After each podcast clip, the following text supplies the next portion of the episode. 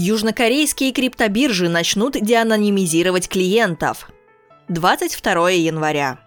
Южнокорейские власти обяжут криптовалютные биржи раскрывать транзакции клиентов банкам для налогообложения. Об этом сообщило издание «Инвестор», ссылаясь на источник в финансовом ведомстве.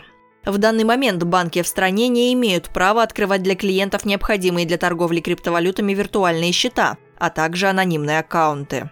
От банков требуют установить систему, которая будет сличать персональные данные клиентов и их верифицированные аккаунты на криптобиржах.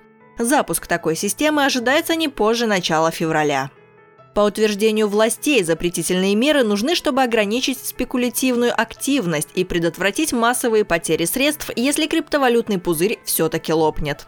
Кроме того, сегодня популярная в стране криптобиржа Korbit объявила, что прекращает открывать счета в корейских вонах для клиентов не из Южной Кореи.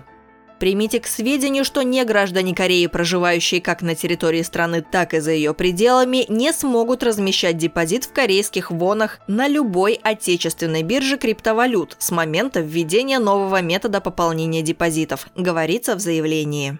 Korbit уточняет, что нынешний способ пополнения депозитов в вонах прекратит работу в конце января.